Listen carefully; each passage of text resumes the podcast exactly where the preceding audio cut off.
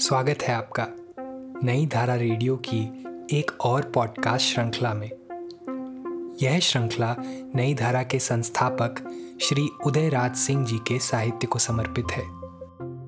उदयराज जी के इस जन्म शती वर्ष में हम उनकी अमूल्य साहित्यिक धरोहर आप तक लेकर आ रहे हैं इस पॉडकास्ट के माध्यम से। सुनना न भूलें। आने वाले कुछ हफ्तों तक नई धारा रेडियो पर।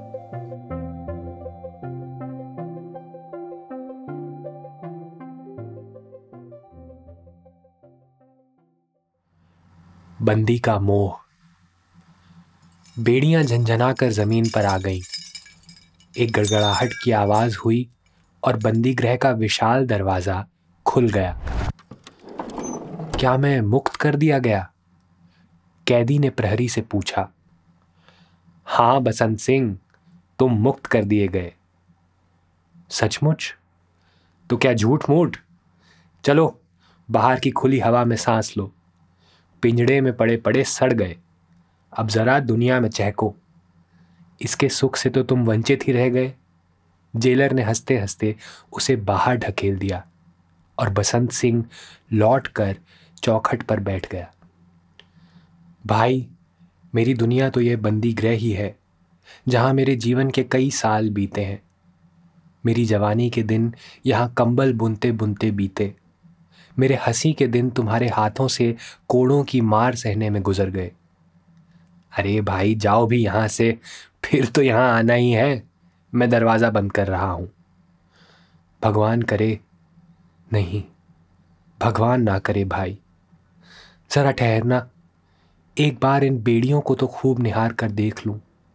इनका साथ मेरे शरीर से पूरे दस साल तक रहा है। ये मेरे शरीर का अंग हो गई हैं।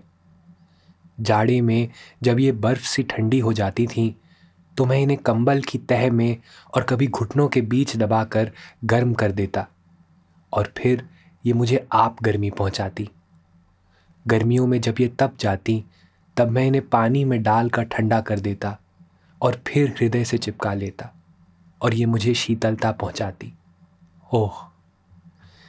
संसार में कठोर चीज़ें भी कभी कभी कुसुम कोमल बनकर कितना आनंद पहुंचाती हैं। उसका गला रुकते रुकते रुक गया। प्रहरी ने धीरे धीरे दरवाज़ा बंद कर दिया।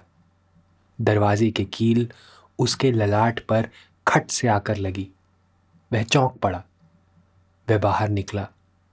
देखी उसने शहर की भीड़ भाड़ चहल पहल कितने व्यस्त हैं ये। एक दूसरे के साथ घुल मिलकर कितने प्रसन्न है ये। मगर वह है एकाकी, एक नए संसार का अकेला राही। वह एक दो कदम आगे बढ़ा, फिर मुड़ना चाहा। दरवाज़ा बंद था। केवल बुर्ज पर दो चार कबूतर लड़ते झगड़ते नज़र आए। वह फिर आगे बढ़ा। सोच रहा था कि मान सिंह के घर जाऊँ। वह उसका पुराना साथी है। पास ही के पान वाले की दुकान पर जाकर पूछा, भाई, पसरहट्टा मोहल्ला किधर है? पसरहट्टा? राम जाने पसरहट्टा कहाँ है? किसी रोड का नाम लीजिए तो बतलाऊं। भाई, मैं तो यहाँ बरसों बाद आ रहा हूँ। रोड वोड का नाम मुझे कहाँ मालूम?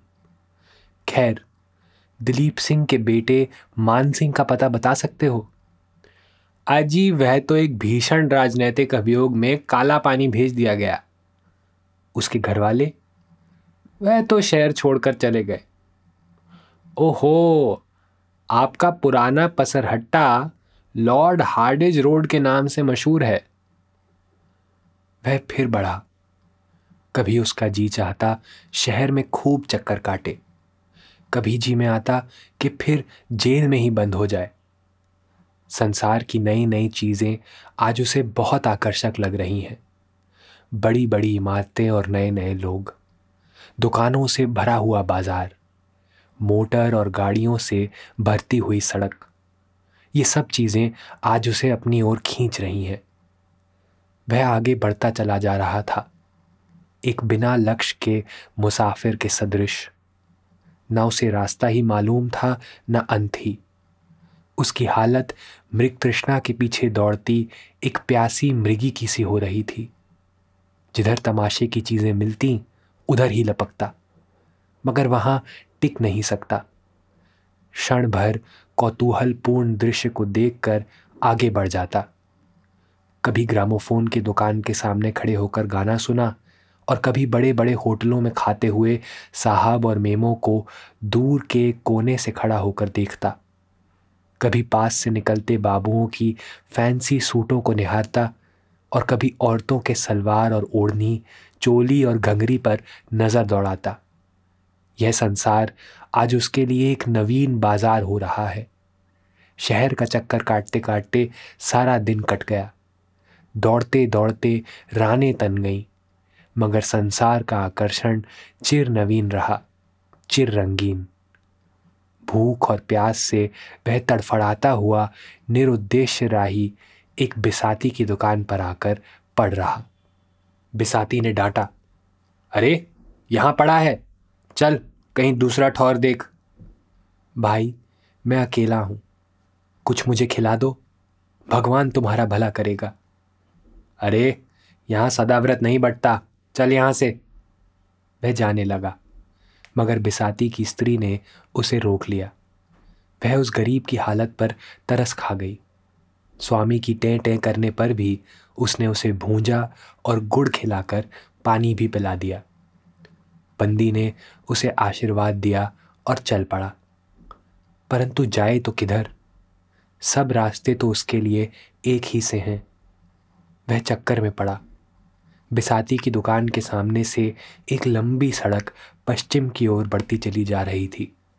वह उसी रास्ते को पकड़कर चल दिया। आगे बढ़ा। मगर वह जाए तो किसके घर? माँ बाप तो पहले ही मर चुके थे। बड़ा भाई जेल में रोटियाँ तोड़ रहा है। बहन किसी अज्ञात देश में लहू पसीना एक करके कमा खा रही है। वही बेचारा संसार की खाक छानने के लिए बचा है। आगे चलकर रास्ते से एक पगडंडी मिल गई। पगडंडी पर मोटे अक्षरों में लिखा था, सोनपुर। सोनपुर का नाम पढ़ते ही अतीत की स्मृतियाँ उसके मानस पटल पर दौड़ गईं। सोनपुर उसके भावी श्वसुर का घर है। उनकी बेटी दीप्ति से उसकी सगाई हो चुकी थी। बंदी ने उस पगडंडी को पकड़ लिया। सोचा, चलो, भावी श्वसुर के घर ही चलें। शायद वहीं कोई अपना निकल आवे। वनमाली की किरणें अरहर के खेत को चूमती हुई भागी चली जा रही थी। संध्या शून्य थी। केवल कभी कभी खेतों में से चिड़ियों का झुंड चे चे करता उड़ जाता और कभी सर पर सूखी घासों का गट्ठर लिए किसानों की टोली पास ही से गुजर जाती। वह उन्हें खूब गौर से देखता। शायद कोई जानकार सूरत निकल आवे। मगर सब शक्लें नई निकली। आज से ग्यारह साल पहले वह इसी पगडंडी से होकर अपनी सगाई कराने को संध्या समय सोनपुर गया था। उसके बाप और भाई, रिश्तेदार और नाई साथ गए थे। सारी पगडंडी बारातियों से भर रही थी। शहनाई की तान अरहर के खेत में गूंज उठी थी। उस समय उसके साथ कौड़ियों मनुष्य थे, मगर आज एक भी नहीं। वह एकाकी है। वह तब के दिन को आज के दिन से मिलाता। दोनों में कितना अंतर, दोनों में कितना फ़र्क। वे चैन के दिन थे, ये खटने के दिन है। वह समय अब लौटने को नहीं, एक सपना है, सपना। उसकी कल्पना कुछ घड़ियों के लिए भले ही आनंद पहुँचा दे। वे हँसी के दिन और चांदनी रातें। दिन में आम के बाग में कबड्डी खेलना और पूनों की चांदनी में ताप्ती की गोद में नाव खेना। अभी शैशव की विदाई की तैयारी ही हो रही थी कि सत्याग्रह संग्राम छिड़ गया और वह उसमें छाती ठोंक कर कूद पड़ा। सरकार के खिलाफ बरसों काम किया। फिर इनाम में मिली कारावास की यातनाएँ। जेल जाते समय गाँव वालों ने उसे फूलों के हार से भर दिया था। माँ ने अपने आँसू पोंछ कर दही का तिलक लगाया था। बाप ने पीठ पर हाथ फेर कर आशीर्वाद दिया था। फिर फूल की माला के बदले लोहों का हार पहनना पड़ा। हँसी के दिन कारावास की अंधेरी रात में परिणत हो गए। जवानी के दिन जेल की सूखी रोटियाँ तोड़ने में गुजरने लगे। वहाँ भी दस साल गुजर गए। आज वह मुक्त कर दिया गया है। ग्यारह साल पहले जब उसे कारावास का दंड मिला था, उसके नाम पर आवाज़ बुलंद करने वाले हज़ारों थे। आज उसके नाम को याद करने वाला शायद एक भी नहीं रहा। भूत में बीती हुई सुमधुर स्मृतियाँ एक एक करके आईं और मिट गईं। पगडंडी भी ताप्ती के तट पर आकर जल की विशाल काया में विलीन हो गई। वह तट पर रुका। आगे अथाह जल राशि है और पीछे अंधेरी रात में साए साए करता सघन बाजरे और अरहर का घना जंगल। वह बिल्कुल थक गया था। जेल में दस कदम भी चलने को नहीं मिलता और कहाँ आज मीलों चक्कर काटना पड़ा। वह वहीं बैठ गया। उस पार जंगल के कोने से दूज का चाँद निकल रहा है। आकाश में तारे उगाए हैं। उनकी रश्मियाँ ताप्ती के तन को चूम कर निखर रही हैं। आकाश शांत है। जलराशि सुप्त और निश्चल। वह कछार पर बैठा रजनी बाला का श्रृंगार देख रहा है। अचानक निशीत को चीरती सुदूर से आती हुई तारों की झनकार उसके कानों में झंझना उठी। वह चौंक पड़ा, संभल कर सुनने लगा। जिस ओर से तारों की झिंझिनाती आवाज़ आ रही थी, वह उसी ओर बढ़ा। थोड़ी ही दूर पर एक झोपड़ी मिली। वहाँ किसानों की एक टोली एक युवती को घेरे खड़ी थी।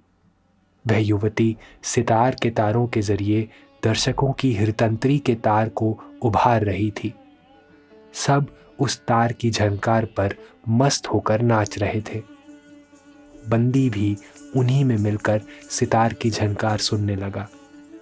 सितार के तार युवती की कोमल उंगलियों को चूम कर नाच रहे थे। उसके घुंघरू से निकलती रुनझुन की आवाज़ एक मधुर लय के साथ गूंज रही थी। उनकी झनकार केवल कानों के पर्दों को ही नहीं चूमती, बल्कि कानों को छूती हुई शरीर में प्रवेश कर हृदय को भी चूम लेती है। युवती भी बजाते बजाते सितारों के तारों के साथ साथ झूम जाती। तारों की झनकार उसकी अनुभूति की पुकार है। उसकी हृतंत्री की मूर्छना है। उनके स्वर में वेदना है, वासना नहीं, करुणा है। कामना नहीं। जब वह झाला बजाती, तब कमाल कर देती। झाला के झाल पर सब नाच उठते। जब वह मीण खींचती, तब सबों के दिल से मीण निकलती। एक अजीब समा बन गया। सब अपनापन भूल कर झूम रहे थे। मगर कुछ देर बाद सितार बंद हो गया। सब जाग पड़े। कल्पना के लोक से उतरकर वास्तविकता के लोक में आ गए। युवती सितार रखकर खड़ी हो गई। आंचल पसारा। रिचकारियाँ बरसने लगी। चंद ही मिनटों में रिचकारियों का ढेर लग गया। उस ढेर में एक अंगूठी भी थी। किसानों का जमघट उखड़ गया। सब घर चल दिए। बंदी घाट पर सो रहा। युवती अपनी झोपड़ी में चली गई। दिन निकल आया है। पूर्व दिशा में सुनहरी किरणें छिटक आई हैं।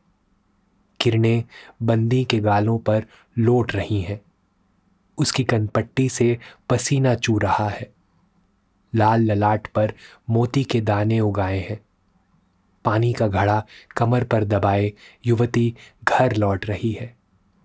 संयोग से बंदी की आँखें खुली तो देखा उसी नवयौवना को, सितार के तार पर नाचने वाली ज्योत्सना को। वह बेचारी लज्जा से लाल हो गई रोआ रोआ सिहर उठा। तुम कहाँ रहती हो? बंदी ने साहस पर भार देकर पूछा। पास ही की झोपड़ी में। और तुम्हारा नाम? दीप्ति। क्या करती हो? भिक्षा मांगती हूँ। अकेली हो दुनिया में। नहीं, पतिदेव भी हैं। बराबर बीमार रहा करते हैं। दीप्ति झोपड़ी में आकर सोचने लगी, यह आगंतुक है कौन? खैर, मुझसे क्या वास्ता कोई भी हो? वह रिचकारियाँ गिनने लगी। उसमें एक अंगूठी को देखा तो घबरा उठी। किसकी अंगूठी गलती से चादर में आ गिरी? इसी समय बंदी ने पीछे से कहा, गलती से नहीं दीप्ति, जानबूझकर चादर में गिरा दी गई। दीप्ति सन्न हो गई। घबराने की कोई बात नहीं। बंदी ने समझाया, यह तुम्हारी ही अंगूठी है। मेरे पास थी, कल रात को मैंने इसे तुम्हारे पास लौटा दिया। मेरी अंगूठी? हाँ हाँ तुम्हारी। क्या मुझे तुम पहचानती नहीं? जी नहीं। मैं वही बसंत हूँ जिसके साथ आज से ग्यारह बरस पहले तुम्हारी सगाई हुई थी। इस अंगूठी को तुम्हारे पिता ने मुझे अपना भावी दामाद समझकर पहनाया था, मगर नियति को यह मंजूर नहीं था। मैंने बंदी ग्रह की बांदी से शादी की और तुमने एक दीप्ति शांत थी। केवल उसके होंठ हिल गए और आँखें चमक गईं। बंदी कहता गया यह अंगूठी रह रहकर सोई हुई स्मृतियों को जगा देती है। मगर आप तो कहते थे कि मेरा परिवार देश में बसने वाले सभी प्राणी हैं। हमारा घर सारा देश है। हाँ कहता तो था और आज भी कहता हूँ। मगर हर एक मनुष्य अपने पास चंद प्राणियों का एक परिवार खोजता है, जिसके साथ वह दिल खोल कर हंस सके और रो सके। यह परिवार ही उसके एकाकीपन को दूर कर सकता है। मगर हाँ यह कोई ज़रूरी नहीं कि यह परिवार माँ और बाप, भाई और बहनों का ही हो। दीप्ति चुप थी और वह कहता गया, और तुम्हें तो मालूम ही है कि मेरे घर वाले मर चुके हैं। मेरे कई राजनीतिक साथी भी जेल में पड़े हैं और कई मर भी चुके हैं। मैं ही इस संसार में एक अभागा रह गया हूँ। उसका गला भर आया। दीप्ति ने गंभीर होकर कहा, आप अपनी अंगूठी तो ले लीजिए। नहीं। हाँ, ले लूँगा। मगर मगर मगर तुझे भी। दीप्ति चौंक पड़ी। मुझे? हाँ, तुझे। हिश, कैसी बातें करते हैं आप? क्यों? क्यों?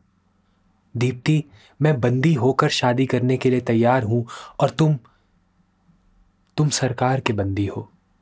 मैं समाज की बंदी हूँ। तुम्हारे हाथ में सरकार की बेड़ी पड़ी है, मेरे हाथों में समाज की पाबंदियों की कड़ी बंधी है। क्यों? क्योंकि मैं नारी हूँ। और हाँ, इस कड़ी से भी मज़बूत एक दूसरी कड़ी है जो कठोर और निर्मम दोनों है। और वह है भारत की नारी के लिए पतिव्रत धर्म, जिसे सीता और सावित्री ने रोपा था, कुंती और गांधारी ने सींचा था। और वह चुप हो गई। बंदी गंभीर हो गया। वह झोपड़ी से बाहर निकल आया और एक और चल दिया। कुछ दिनों बाद अफवाह फैली। आज सभी राजनीतिक कैदी पकड़ लिए जाएँगे। बसंत सिंह एक पान की दुकान पर बैठा था। वह उठ खड़ा हुआ और जेल की तरफ़ बढ़ा। जेल के फाटक पर राजनीतिक कैदियों की भीड़ लगी थी। सब एक एक करके अंदर भेजे जा रहे थे। वह भी दरवाजे के पास पहुँचा, मगर चौखट के सामने रुक गया। पैर आगे बढ़ने से एक बारगी इनकार कर गए। मगर फिर वह दिल कड़ा कर अंदर चला गया। बेड़ियाँ झंझना उठी, फिर हाथों में बंध गईं। गड़गड़ाहट की आवाज़ हुई और बंदी गृह का विशाल दरवाज़ा बंद होने लगा। इसी समय एक युवती भीड़ को चीरती हुई और अपनी अंगूठी ले लो की आवाज़ बुलंद करती फाटक के पास पहुँच गई। दरवाज़ा आधा बंद हो चुका था। उसने अंगूठी को ज़ोर से फेंक दिया। वह अंगूठी किवाड़ से टकराकर बाहर दूर जाकर गिर पड़ी। दरवाज़ा बंद हो गया। बंदी फिर काल कोठरी में बंद हो गया। दीप्ति रुक गई। उसकी चूड़ियाँ अचानक किवाड़ों से टकराकर चूर चूर हो गईं।